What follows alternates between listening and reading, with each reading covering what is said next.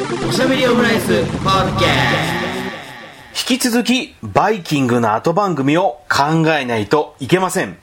田代大崎のおしゃべりオムライス。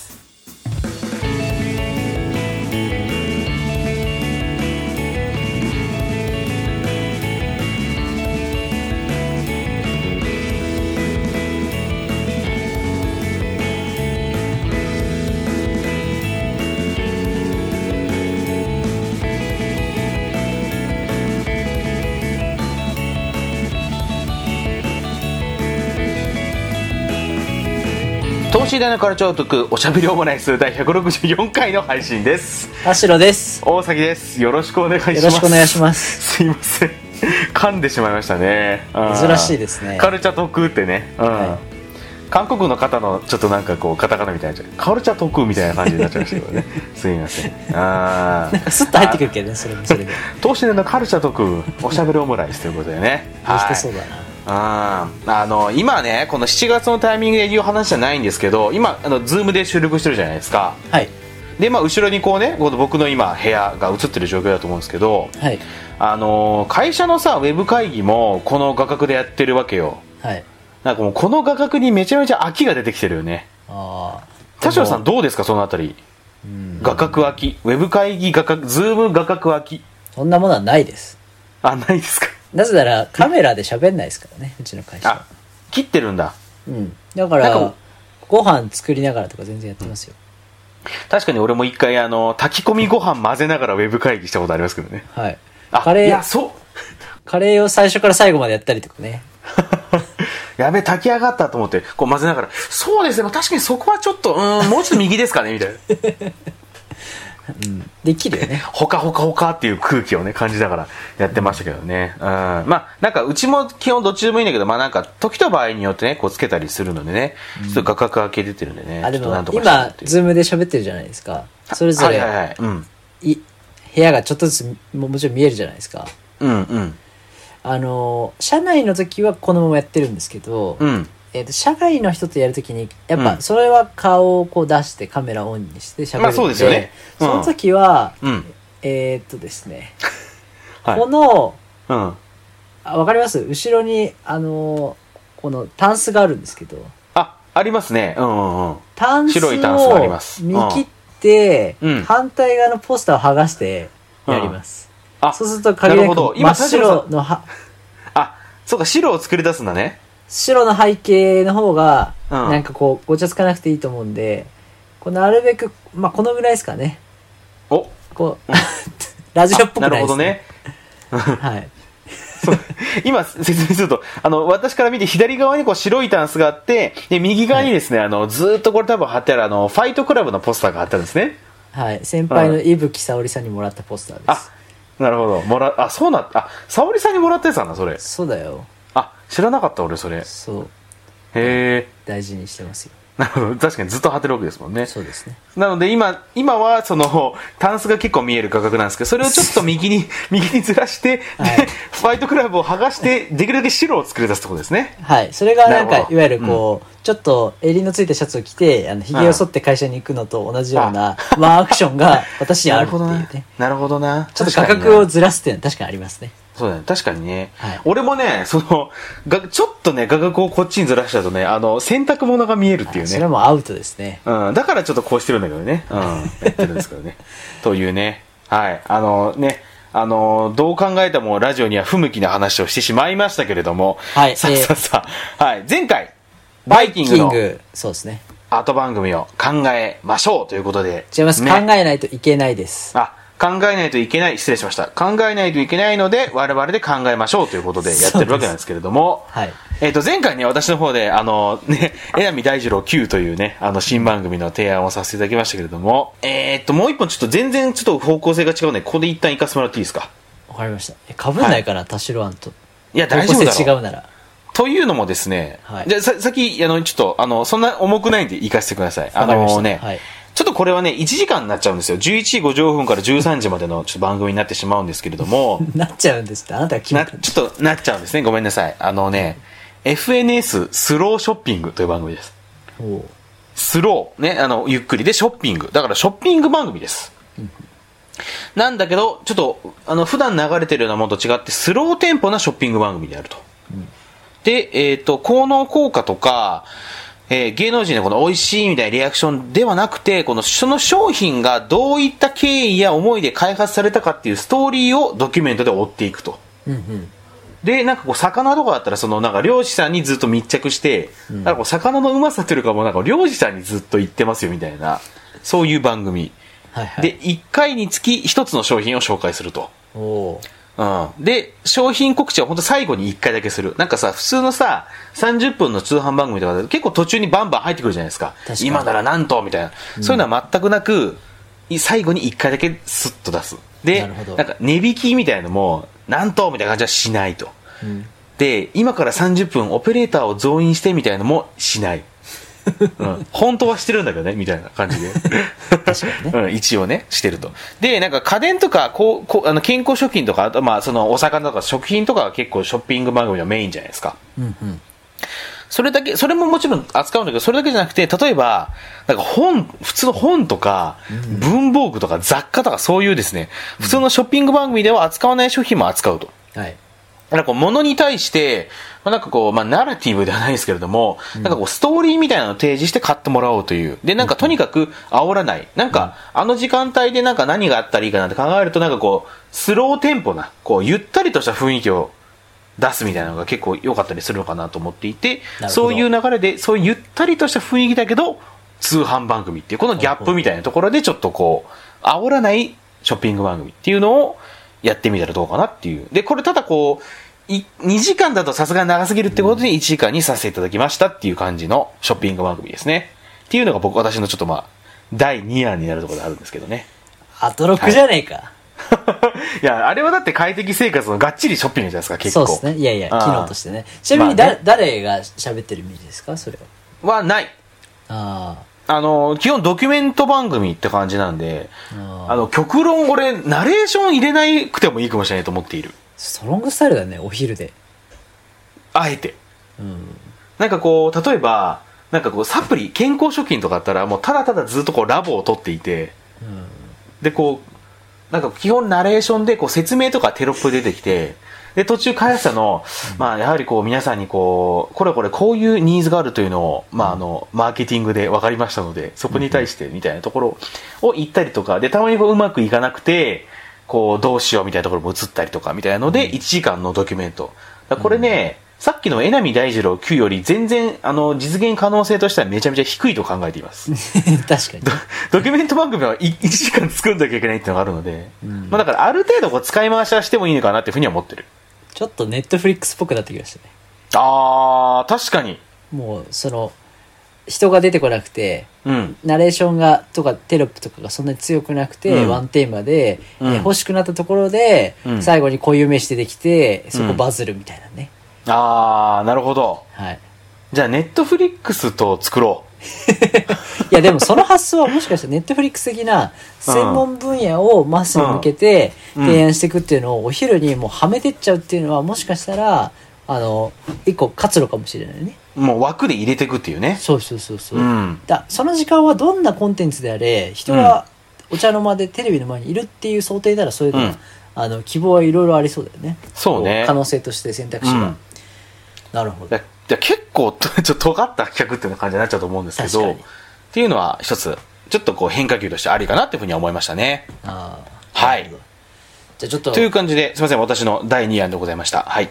はいえーと、うん。じゃあちょっと田代からの企画いいですか、お願いします。えこれ結構2週間時間あってすごいうん。悩んだんですけど、はいはい。でまあずっと自分でも言っているしそもそもこの話をしようと思った企画の、うん。えー意図というか問題意識は、えっ、と多くの人に、まあ、世代も多くかつ、うん。えーそういったオンライン上 SNS の情報をあまり見ない人も含めた、うんうんえーより多くのに日本人うん。に日本在住の人にお昼に、えーみんなに見てほしいうん。というのが大前提ですはい。つまるところ見やすさうん。がうん。大事かなと思っています、うんだからその見る動機は、うんえーすごくハードルが低くて、はいはいはいはいえー見たいなと思うような服があるということ、うん。うん。うん。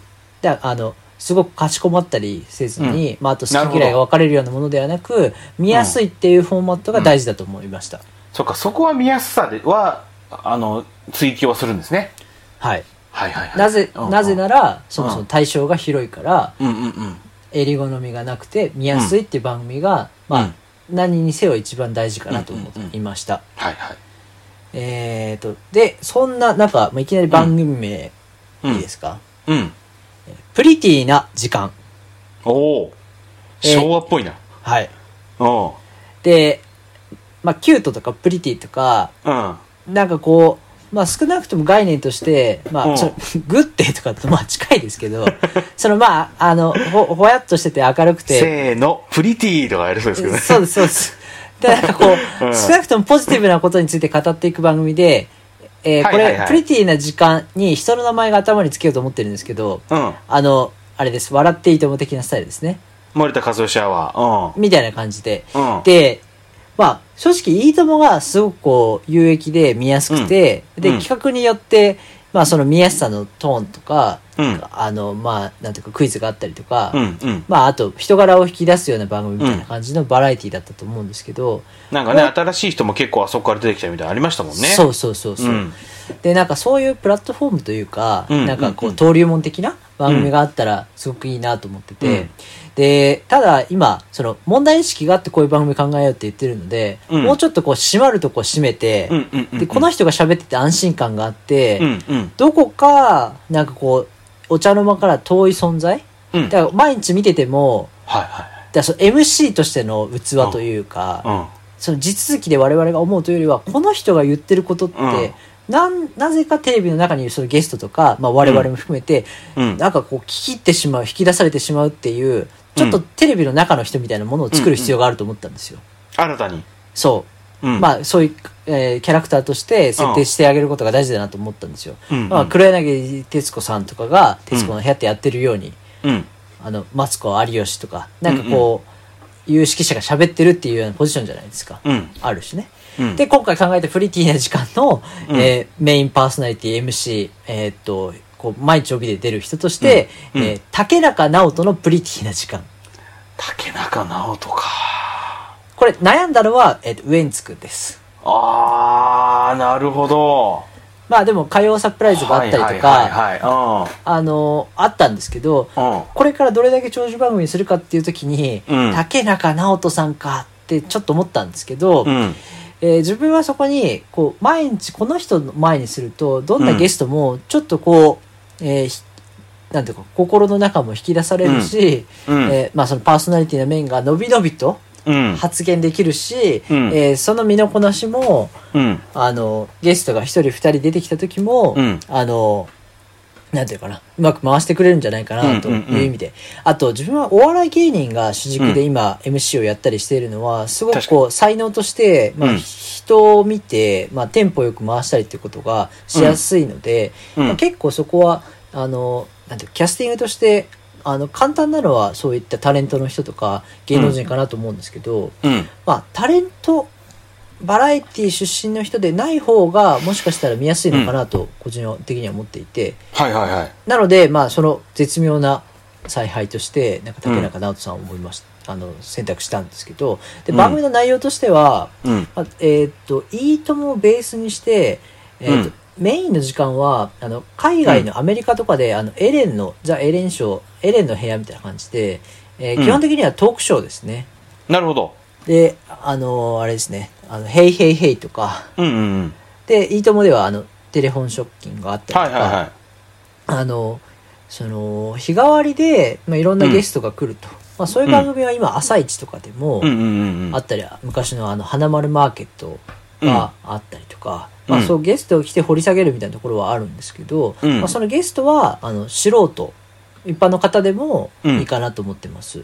うん。で、それは、尾崎さんと同じようなワンテーマで区切るんですけど、その区切り方を MC の采配によって、うん。あの、えーその人を呼んだ理由と、うん。まあ、その人に聞く、まあ、もうちょっとこう一般の人への、まあ、ひ人への掘り下げ方うん家族に乾杯じゃないですけど、うん。ちょっとこうカジュアルな質問もしたりとか、まあ、うん。基本的に呼ぶところは、あのワンテーマで何かこう課題とか、この、うん。若い人が出てきたよとかっていうところとか、あの、そそのバラエティの飛び方は、あの、うん。月金でじ自由に設定してもいいのかなと思ってるんですけど、その見やすさってところは、はいはい。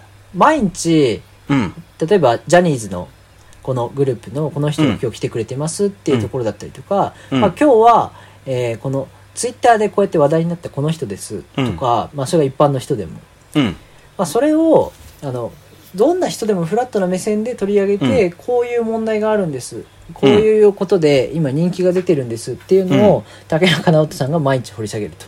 なるほど。で、えー常にその人はうん。一人ではなくてうん。月曜日いた人は火曜日もいます、うん。で火曜日いた人は水曜日もいます、うん。つまりえっ、とあれですご機嫌ようのスタイルですはいはいはいはいはい。なんでこううん一面的なものではなくて、そうんのコメンテーターは固定するから良くないと個人的には思っていてうん。まあその紹介スタイルは取らないですけど、まあ、いろんなところからこう引っ張ってきたんですけど、うん。あのご機嫌ようの良さってうん。ゲストとゲストは固定せずに日替わりで一個ずつスライドしてくって、うん。そのシシナジーというかこの人とこの人が絡んだ時って はいはいはいはい。すごいなんかこう多分最大効果は出てないけどうん。今まで なんか絶対この人とこの人組まない方がうんもっと別の話できたから面白かっただろうみたいな、うんなんかちょっとしょっぱい回があったとしても、なんかそれはそれでうん。普段聞けない話が出たりとか普段聞けはいはいはないい顔、見れない顔が出てきたりして、うん。でそそこもひっくるめて番組をこうじわじわと、その薄味でいいっていうタモさんの言葉も含めて、だからじわじわと人柄を肯定してくれる人、まあ、それが竹中直人さんかなと思ってます。なるほどね。だからこうすごく人気の人でもタレントさんでも、まあ、一般の方で出てたゲストもひっくるめてうん。日替わりで毎日スライド式にゲストが出てくる、えートークショー番組うん。が、あのーなんていうかな、そのお昼に必要なじょ、情報番組として成立するのかなと思っています。だかはいはいはいはいはい。なるほどね。ら結構裁判員の陪審員制度というか、裁判員制度か、うん。みたいな感じで、そこはもう無作為にやるけど、基本、うんあの、テレビにこうとゲストで来ていただく以上、うん。完全にそのトピックに関してゲストに関してはあのいい意味で人間味を掘り下げて引き出して、うんえー肯定していくと。うん。でこれがとても今のお茶の間マスの人に対して、うんあのすごく特別突飛なマイナーな考え方とか意見だったり、まあ、出来事だったとしても、うん。こういう考え方って持ってる人いますし。えー皆さんどう思いますっていう問題提起が常にあるような形、まあ、あと人気の人でもうん。うん。えーなんて皆さんが思ってる例えば広告的なキャッチコピーとともにうんスタイリッシュに映っている、あのクールな、まあ、こうんのタレントさん、えーうんアイドルの人でも、うんこういう側面もありますしだみんなが思ってるマスはマスじゃないしみんなが思ってるマイナーはマイナーではないと。まあ一人の人間であって肯定するべきところもあるし、うん。えートピックとしてこういう、えー変わった、まあ、変色の面があるとか、うん。なんか実はずっと実家暮らしでとか、なんか庶民派でとか、だからちょっと過激な、えー考えを、あの、はいはいはい。あ、ある面では持ってるけど、うん。あの、そこも含めてこういう人なんだよっていうのを、うんあの、そこを味付けして、きちんとこの、えーバラエティとして、お昼のものとして出してくれる人を、あの、きちんとその、まあそうですね、その MC 力が試されてる番組ではあるけど、うん。まあ、それによって、あの、ああ、初めてこういう考えの人ってあるし、テレビが肯定してるなら、こういう考え、私は賛成じゃないけど、うん存在は認めるってことから始めるべきかなと思ってます。うんうんうんうん。なるほどね。うんうんうんわかります？その、うんなんか、これっていいよね、悪いよねの話って、テレビにし、で、マスの番組だったら、結構、無理があるし、うんまあハードルも高いと思うんですよ。うん。うん。ただ、こういう考えの人っていますよ。うんうんうん。いるんですっていう事実を伝えると。ああ、なるほど。この人が言ってるなら確かに、こういう人がいる事実も嫌な感じしないな、みたいなのってあるじゃないですうんうんか。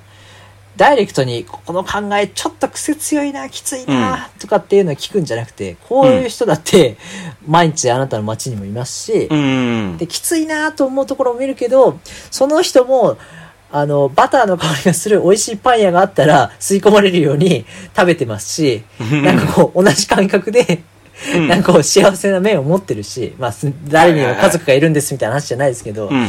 みたいなところって、なんかマスの番組こそ必要かなと思って、あの、前回の放送で二次プロジェクトを、えっ、と、スッキリ？うん。うん。で、あの、展開してたみたいなところとかって、うん。結構そういうテンションなのかなと思ってて、なるほどね。そうそうそうそう。だからまだマイナーなアイドルユニットのところをオーディションで話していくっていうのを、うん。コメンテーターで日ごとに追っていくっていうのは、うん。あのーなんかそそういう許許容というか、うん。あのこういうアイドルがいてみんなで見守っていきましょう、こういうところもあるしこういうところはみんなでなんていうのかな温かく見守って応援していこうっていうところ、だから批判から入ってこういうアイドルってどうなのみたいなところではなくて、うんだそのアイドルデビューから来ると何事もこの、こうなんです事実デビューしたんですどうやって。来ると、はいやいや好きじゃないとか、うん。いや間違ってるみたいなところってなんかひ、うん。批評家的スタイルでコメンテーターがいたら入らざるを得ないじゃないですか。賛成はした瞬間にそうなるじゃないですか。うんうんうんうん。じゃなくてまるっと伝える。はいはいはいはい。かつその味付けは、えーうん。質問の妙、まあ、あとスタジオのお客さんあの、客がいるのね。の反応とかうんうん。えっ、とまあそれがつ常に毎日見てるそのパーソナリティ、竹中直人さんの反応によって、うん。あこういうのって最近よく聞くんだね。昨日の人も言ってたよみたいな、その、うん。対社会とのその、うん。なんていうかなマッチングみたいなのもあると思うんですよ、はいはいはいはい。だからあの、うん。この中で一人を当てるクイズみたいなところはめちゃめちゃ今思うと可視化されてて、うん。なんか、すごいいい温度感の、あの、あれですよ、いいとものね。てーてれってってーででおなじみのね。はい。いや、企画だったんだなと思って。うん。だ例えば、ツイッターで、あの、世間は言ってますとか、あの、若者は竹下通りでこうやってますみたいなのって、うんすごく社会を言ってるようで、うんすごく限定的な映像だったり、情報だったりするじゃないですか。うん。でも、あの、スタジオに来ている方、スイッチオンは、スタジオにいる方もバーっとこうパンされて、うん見えるじゃないですか。だから別にそれ以上もそれ以下もなく、そスタジオにいる人なんですよ。限定して選んでますし、そこにいる人うん。その中で一人、うんで100人のうち一人っていうと、なんとなく世間の声みたいな言い方はしてますけど、スタジオにいる人の声でしかないんですよ。うんうんうん。そのリアクションとかって、なんか、ちょ結構温度感としてちょうどいいのかなと思ってて、うんまあ、ライブっぽいですよね、正直。はいはいはい。なるほど。ライブで受けてて、それをテレビで見てる我々っていうのは、まあその多少なりとのジャッジメントはあるのかなと思ってて、だからなんか、あの、スタジオにいる人からの質問を事前に募集して読み上げますみたいな企画とか、あの、実際に共感できた人とか、うんまあそういった、あの、相互のリアクションを持つみたいなところはあってもいいのかなと思ったりしていて、なるほどね。そう、帯でご機嫌ようといいとも復活させたいっていう、結局元に戻すような話なんですけど、まあまあ、そうだよね。花丸マーケットがないとか、うん。あの、ブランチがマスに寄りすぎてしまってて、あの人物を掘り下げれてないとかっていう、まあ、うんマスの象徴として週末あったんですけど、うん。マスに寄りすぎた時ってそういう問題があるし、うん。伝えきれてない時って結局マスっぽい動きができないっていうのがあるんで、うんだからそこをよくミックスしたいなと思ったのが自分の企画でした。なるほどですね。ちょっとディティールは、ちょっと、まあ、荒いところはあるんですけど、うんなんか、第一星の、あの、テーマ、番組名に、まあうんとにかく明るいこと、プリティなことを追求するっていう、なんかこう、まあ、ちょっとリューチェルとかの考え方とかに近いんですけど、ケミオとかねね。なんかこう、とにかく、あの、上がるものについて話そうみたいなところのテンションですね。なるほど。なんか、なんかこう、プリティな時間って、なんかそのタイトルだけ聞くとなんかちょっと、ちょっと昭和っぽいな、なそっかどって思うけど、でもなんか不思議なことに、竹中直人、プリティな時間ってなると、なんかめちゃめちゃこう、しっくりくるなって発見がありましたね。結構いいでしょ？うん。竹中直人ってプリティ、プリティってちょっと受け入れられるなっていう感じがしましたね。キュートでもクールでもなく、プリティな時間って言ってて、うん。なんかまたあのおじさん言ってるよみたいなところから入って、でも確かにいいこと言ってるし、竹中直人がおじさんだなって思って見せてもいいと思ってるんですよ。なるほどね。聖人君子になる必要はもちろんなくて、うん。いや、いや、竹中さんちょっとそれはないっすよ、とか、うん。って言ってる若者も、若者やってんなでいいんですよ。なるほど、なるほど、なるほど。っていう成人君主を作らずに味のあるものをさらけ出してくれそうな、うんまあ俳優の方っていうのはすごくこう今、ある、あんまりないのかなと思ってて。はいはいはい。なるほどね。うん。っていう、まあそれが一番マスで受け入れやすいのかなと思ったんですけど。なるほどね、はいなんかあのーこれトークとしてはなんかさっきあの素人もありみたいな話してたけど、はい。それって素人だからなんかなんだろうな素人って素人うんなんか素人だけど例えばツイッターでバズった人とかね。あるいはこの YouTuber とかっていう感じで人選していく感じ？そうね。だから何かキーワードがあったりしてだね。あなるほどなるほど、うん。それでなんか基本はあれ？あの2時間その人と竹中直人の差しのトーク？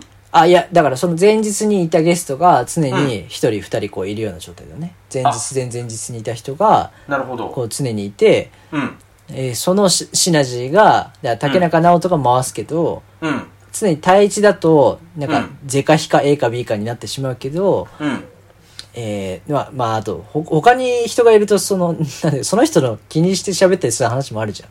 うんうんうんだからご機嫌ようのこのむずがゆい瞬間結構個人的には好きで。あれはサイコロトークだったけど、なるほど。そのサイコロなんかその時ご機嫌ようはサイコロトークじゃないですか。たいはい。でそイコロなこのフリティプリジカにおいてはトークテーマってどういう感じで決められるあれなの、トークテーマはその曜日に初めて来たメインゲストが喋ることよ。だからあ YouTuber 語りますでもいいですし、だ漁師さんが来る回もあるかもしれないし、そこにジャニーズが隣にいる可能性もあると。うん。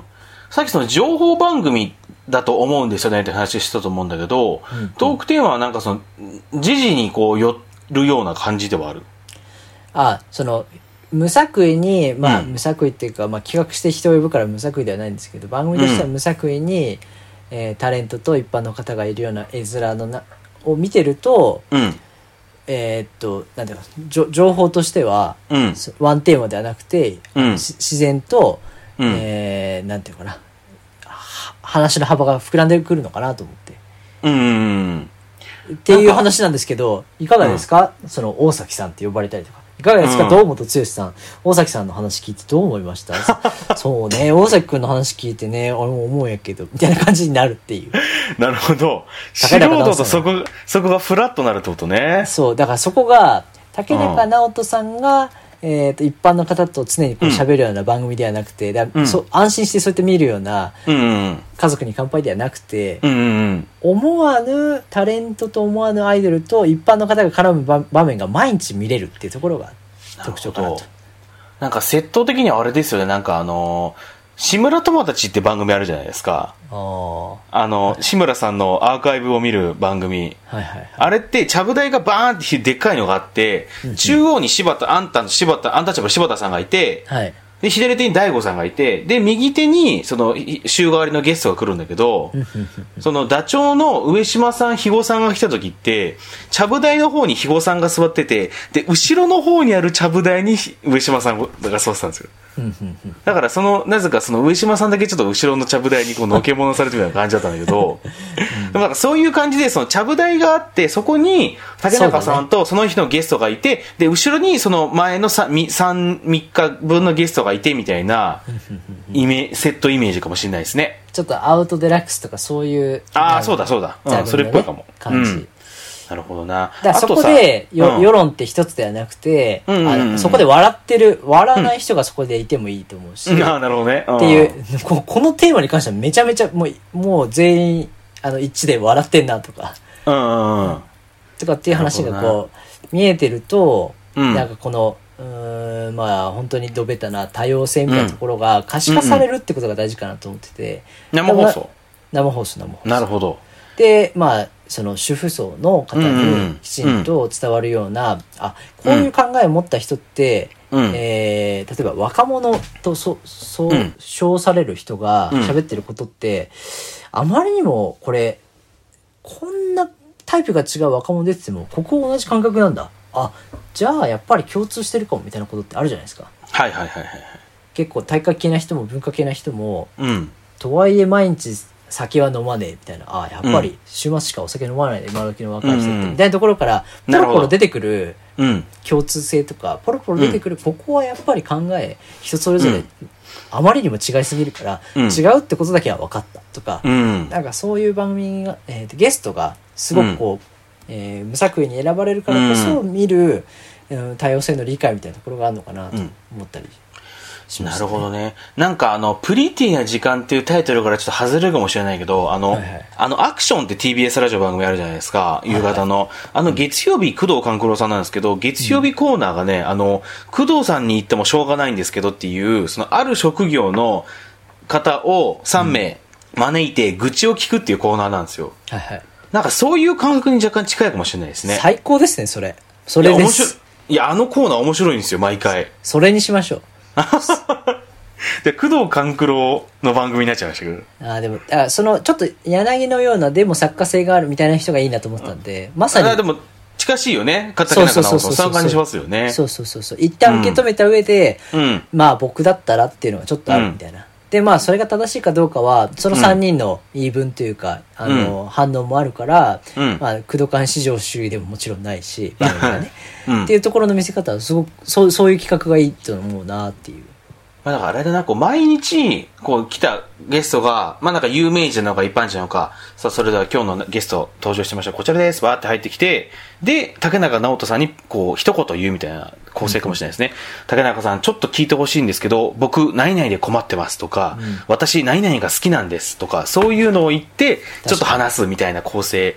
あれ？これ、マツコの知らない世界かもしれないな、これ。でもなんか、その、めちゃめちゃこだわりがある人だけが出続ける番組じゃなくてもいいのかあ、なもちろん、もちろん。うん。そうだね。それは本当にそうですね。うん。うん。だから、普通に部活ができなくて、うん。コロナで困ってるんですっていう、えー吹奏楽部の女の子が出てくる回もあれば、うんうんうん隣でミュージシャンの人がいる回もあれば、はいはい。みたいなねなんかだんだん見えてきましたね、なんかね。でもちょっとこ吹奏楽部の女子高生がその翌日、翌々日も出てるってことだもんね、う、後ろの方で。そうそうそうそうそうそう。あの、不安だったらお友達も連れてきていいよとかっていうのが、あの、竹中さんからの采配でこうあるみたいな。うん。うん。今日めいいですねめちゃめちゃ後ろ多いな、みたいな。いいね。娘より若いよ、みたいなう感じの。ん、そうね。うん。今なんかこう目玉焼きみたいなこうセットが今頭に浮かんでますけどね。ああ、いいですねう。んプリティです。ね。そうそう、プリティな感じで。で、黄身のとこがちゃぶ台になってて、白身でこう周りの座ってるみたいな。もうそのセットのポップさは、あうの、ん全然半年とかで変わります。その 時流の、時流のポップさに合わせて、いや、それはもう全然やった方がいいよ。うん。セット、セット一つで変わるからね。番組の雰囲気でね。だなんかこう、全部一旦受け止めて、味付けは見やすくしてくれる人っていうのが、とにかくお昼には必要だなと思ってて。うん。だから、あのふわっと、包み、込むってことでいや、すね。本当に大事だと思いますよ、そういう考えは。いや、竹中直人のおしゃべりオムライスっていう番組名どうですか？いや、もう結構面白いけど、ちょっと NHK っぽいね、それも。ちょっとね。でも、竹中直人のおしゃべりオムライス割といい気がしますけどね。あの、その竹中直人がこの枠くれって言ったら、おしゃべりオムライスの、この、この10年、構想期間含めて10年近くは明け渡しますよ。あ、今日出しますね、それは。はい なるほど。でもね、ちょっとなんか最初なんかば概要とか番組名聞いた時は若干、あ、どういう感じなと思ったけど、なんかだんだん話してるとこう、はい見えてくる感じがありましたあ、ね。よかったです。なんかこう んう、自分で持ってきたいコンセプトと課題感だけ持って、あの、アイデア出しをしたかった会議みたいな感じですね。ブレストみたいなね。いやそうそうんラジオでブレストすなって話なんですけど。なるほど。まあでもでも、うん、なんかお昼すごいに、うん今、ないものをうん。足していったり、まあ今まであったけどなくなっちゃったものを戻そう。うんじゃあどういうものが必要で、どういうものがなくなっちゃったのっていうのを考える必要があるかなと思うと、うん。あの、いいとものあの機能ってめっちゃ見せ方として結構うん温度感ちょうどよかったなみたいな。だね。だからこう、いいともとご機嫌ようと工藤さんに言ってもしょうがないんですけど、のハイブリッドみたいな感じになってますね。いや、ほそうですね。うん、ででもなんかう浮かぶ、浮かんでるもんな、結構今。うん行ってきたところ。ね、その、中央のテーブルで、漁師さんが困ったこと喋ってて、で、後ろの方であの、ストーンズのジェシーとかがこう、ま、見てるみたいなね。そういうなんかその、絵が浮かびますね。なるほどなでも確かに緩いトークをしながら、その、なんかいろんなこう、面白いことも喋るし、かと思えばその、なんか時流に、時流の中で、時流に合わせたというか、時流のその時事の中で影響を受けている人の話も聞くみたいな、うん。それでこうなんかこう、それでニュースで、に深掘りみたいな、なんかミクロマクロみたいな話じゃないですけど、そういうのができる企画かもしれないですね。うん、そうそうそう。うん。だ持ち込むときにちゃんとデータや論文を持って、だからそのパネルを持って説明する人がいてもいいと思って、うん。いやなんか給料上がんないっすよっていうのが、20代実はこのぐらいの年収で、平均年収で動いてて、うん。あの、まあ、あの、先進国の中では、意外と貧困って呼ばれてる問題があるんですよ。うんうんうんああ、なんか聞いたことあるけど、もっと詳しく教えてって言ってデータを持ってくる人がいて、うんえーその前日前々日に来ていたゲストと一緒にそのことについて語って、うん。あの、ちょっとこう、問題について向き合うみたいな時間があってもいいと思うんですけど。そうね。なんかき、あそれでなんか、き、なんか、詳しく、それ知りたいなって言ったら、君のところがこう、スクリーン、あの、モニターになってて、かわいい竹中さん、それ、竹中さん、それなんですけど、つって女性アナウンサーが出てきて、こう、パネルを出して、これこれこういうデータがあるんですっていう、こう、なんかこう、解説を、するっていう仕組みでもいいかもしれないですね。うん。っていうふうに、こう、いろいろこう、浮かぶ感じであるね。うん、アナウンサーをサポーターとして使わないってところも大事かなと思ってて、はいはいはい。あの、まあもちろん、あの、今そう使われてない場面も多いとは思うんですけど、アナウンサー自身がキャラクターを持って、まあ主導権を持って展開してる番組も多いと思うんですけど。なんか、女子アナウンサーイコール、なんうんかアシスタントみたいな立ち位置って、うんな昔ほど結構強かったと思うんですけど、うん。例えば、俺が知らないことをもっとみんな教えてくれるかなっていうスタンスで番組が進行しているので、うんうんうん。アナウンサーが喋ること、もしくはゲストが持ち込んだことは、すべて、えーまあ、竹中直人さん、まあ、ひいては視聴者が教えてもらうこと、みたいなスタンスがすごく見やすいのかなと思って。て、確かに。うん。うん、それは本当にありますね。読みやすい、えーうんトーンで、うん。えー我々が知らない情報を教えてくれる人っうん。うん。うん。うん。ていうような感じうん。まあだからはい、そうですね。うんあと、ライオンのごきげんようって番組、あの、うん。おはようからお休みまでってうん。言って、あの、ライオンが、うんなんかこう洗剤とか、うん歯磨きとか、うん。あの、ノベルティをこうゲストにわ、あの、サイコロの飯代で渡したりとかあったじゃないですか。うん。おはようからおみお休みまで、その、綺麗を保って、なんかこう、うんごき、ごんようってフレーズ、まあ、how are you ですよね。うんうん。っていう、キャッチコピーとお昼のちょうど良さって、考えた人、なんか決まったと思ったんだろうなっていうぐらい、お昼の番組でおはようからお休みまでですよ。うん。確かにその、その前いただきますでしたからね。ライオンのいただきます。あ、そうか。うん。だから、そ、そっから着想を得て、うんなんか、広くかつ、み、みんなが心地よく感じるフレーズは、なるほどねいいかなと思って、プリティーな時間にしたっていうところがあっいいですてね、ごきげんようとかって結構日本語の響きとして、すごく柔らかくて、うんまあ、こう耳心地が、なんか悪い感じは全然しないっていう。確かにごきげんようって今、あの、ジェーンスー生活は踊るのエンディングでしか聞かないですからね。そうそうそうそうれでは皆さんごきげんようってジェーンスーさんが言ってるのしか聞聞かないからな、最近。なんかすごい薄味な、なんかポジティブワードじゃないですか。そうですね。うんああ。いや、そういうのはいいなと思ったりしましたね。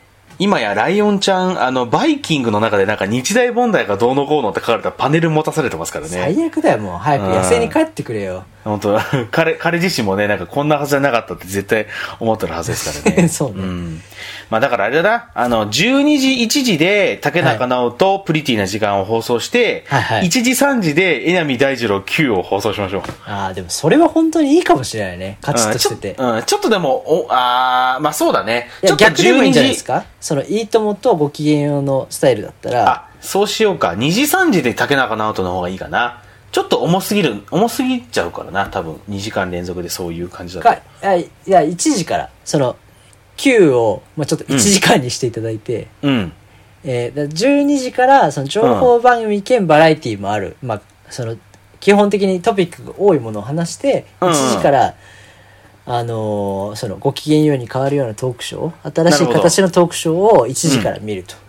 なるほどね。うん。で、12だから30分30分だ。Q の、さっきの1、あれを。そうだね。なるほど。で、タイトに情報量はテンポよく、かつ、あの、ワンテーマで行くところはワンテーマで、まあ、12時、えー2時のワン、一一番組と、うんもう、もう一つその後に 1,、うん一時間やるとかね。うん。そうね。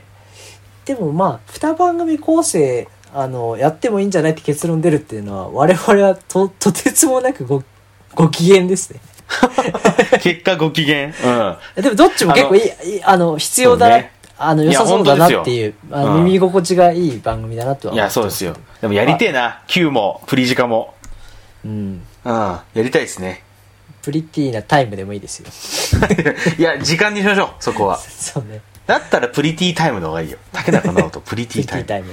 だったらプリティな時間だな。ちょ、プリティタイムにすると途端になんか深夜っぽくなりません？あ、ちょっと、なんかトゥナイト感が出ますね、トゥナイト感やっぱこう、竹中直人プリティな時間がいいですね。なんか24時半から30分みたいな感じするじゃそないうですか。ね。うん。そうだな。あの、バーのマスターが竹中直人って、お客さんどうしたのって始まるみたいな番組。うん。あ、だからあれだ、スピンオフで金曜日のし、それ、月金って竹中直人プリティな時間をやって、で、金曜日深夜にスピンオフで竹中直人プリティナイトをやる。そっちではちょっとこう、なんか、その週に出てきた一人をちょっと連れて、エッチな話を若干するっていう番組だね。講講義のエッチにしましょう。講義のねそうですね。うんあなたにとってくすぐられる時間とはみたいな感じでナレーションが入るから。うんくすぐられるか。マスター最近何かありました？っていう。いいですね。はい。ということでね、まああの、プリ、あの、プリティ、バイキングのね、後番組を考えられましたね。はい。決まりました。だからこれを持って、フジテレビ行こう。行く。歩きで。うん。あナイフ持っていくからな。いや、じゃダメダメだ。本当にダメだから。あの、僕は、僕は違います。大崎は違う。田代は持っていくって言ってますけど、大崎は違いますよね。めめめちゃめちゃ廊下でおしっことかするからね。一番ダメだよ。そういうの。うん。普通に、あの、タレントクロークでね、やべっち寿司とかがあったところでおしっこするって感じでね。でも共通して言うことちょっとまとめみたいな感じですけど、やっぱはいはい今までこう、お茶の間に届けられなかった、こう、うん本当の、なんだよ、細かな声を届けていくっていう。声。そうね。で、今まで届いてなかった声を、うん。あの、そのサイズを大きくしたり小さくしたりせず、うんそのやっぱ等身大の声、等身大のカルチャートークを聞きやすく。あの、なんていうの？見やすくして、はいはいそういうフォーマットで、うんあの、毎日届けるってことが、なるほど。やっぱり大事なのかなと。うん。おしゃべりオムライスっていいなっていう話ですね。結局なんか自画自賛というか。うん、まあでもそういうのをやっていきたいし、そういう、こう我々が思ってることをテレビでも実現したいってところから始まった話なんで、そうだね。確かうに。ん、まあそういうものがマスである、あの、お茶の間でもそういう展開されたらいいなっていうのをちょっと考えてみたっていう回でしたね。いつの日かね、なんかこう、世代が変わって、そういう風になってくれるといいけどね。うん。ということ、感じですかね。いいと思うプラットフォームでしたからね、そういう。うん。いや、本当だよね、今考えたらね。いや、そう。だってどれだけゲストが来て、バラエティのコーナーとさ、うんちょっと、ちゃんとした大御所が来る、そういう、うん。あの、テレフォンのコーナーがあった時にさ、大御所来てるのに大した話しない時間とかってさ、そういうことだと思うんですよ。本当だよね。うん、大御所に大御所の硬い話だけしてもらう話じゃなくてさ、なんか、それた食べるんだみたいな、なんか、どうでもいい話で終わる時とかって、ありましたよ。だって、その、人生の良し悪しはさておき、あの、テレフォンショッキングに玉神敏夫とか出てましたからね。今考えるともう土地狂ってますよね、あの、でも会みたいな。タモさんとタモさん会みたいなね、感じは ありますけど。あーそんな人選、あ、あのフォーマットでそんな人選やるって、ほんそんな人選すると本当土地狂ってるとは思いました。だから、ああいうのがやっぱり欲しいよね、今もね。だ受け皿がやっぱなさすぎる。受け皿が、受け皿があるってことだからね。んそうすると視聴者の反発も結局分断を生むと思うんですよ。結局ね、まあでも、うん、そうだよな。うん。うん。まあだからいつの日かね、この二番組が、あの、ね、じ実現することを願ってということで。そうですねまあね、あの、お聞きの方もぜひちょっと、思いついたらね、ちょっと軽くでもいいんで、ちょっと今今後ね、はいあの、コーナー化みたいなのもできたら面白そうかなと思うのでね。バイキングの後番組はこれだっていう。これだっていうのね、送っていただければ、しゃべはまったく、ママーク Gmail.com もしくはメッセージフォームに送っていただければと思いますので、ぜひよろしくお願いいたします。それではまた、お好きな時間に、おしゃべりオムライス。